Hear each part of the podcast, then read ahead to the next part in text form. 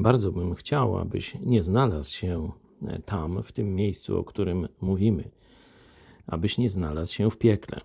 I właśnie dlatego powiem Ci, jak ono będzie wyglądało.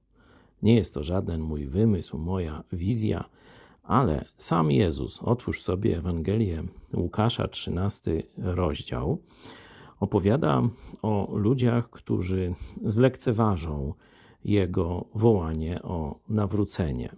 Będą nawet wiedzieć, że On jest, będą, można powiedzieć trochę w przenośni, żyć w kulturze chrześcijańskiej, ale nigdy nie uznają potrzeby, czyli nie uznają swojej grzeszności, nie uznają tego, że zapłatą, karą za ich grzech jest wieczne oddzielenie od Boga, bo On jest święty, no a piekło jest miejscem dla tych, którzy są nieświęci, czyli złączeni ze swoim grzechem.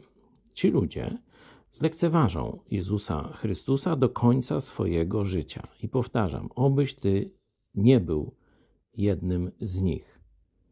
Ale ci, którzy tak zrobią i umrą w niewierze w Jezusa Chrystusa, nigdy w ciągu swojego życia nie zawołają do Niego po zbawienie, znajdą się w piekle.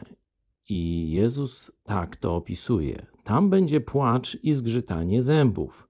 Gdy ujrzycie, z piekła ujrzycie Abrahama, Izaaka i Jakuba i wszystkich proroków w Królestwie Bożym, siebie samych zaś precz wyrzuconych. I przyjdą ze wschodu, i z zachodu, i z północy, i z południa, i zasiądą w Królestwie Bożym. To jest oferta dla każdego, ale kto ją zlekceważy, to z daleka, z piekła, zobaczy bal wszystkich świętych w niebie i będzie wiedział, że nigdy nie będzie miał tam wstępu. Wieczny płacz i zgrzytanie zębów.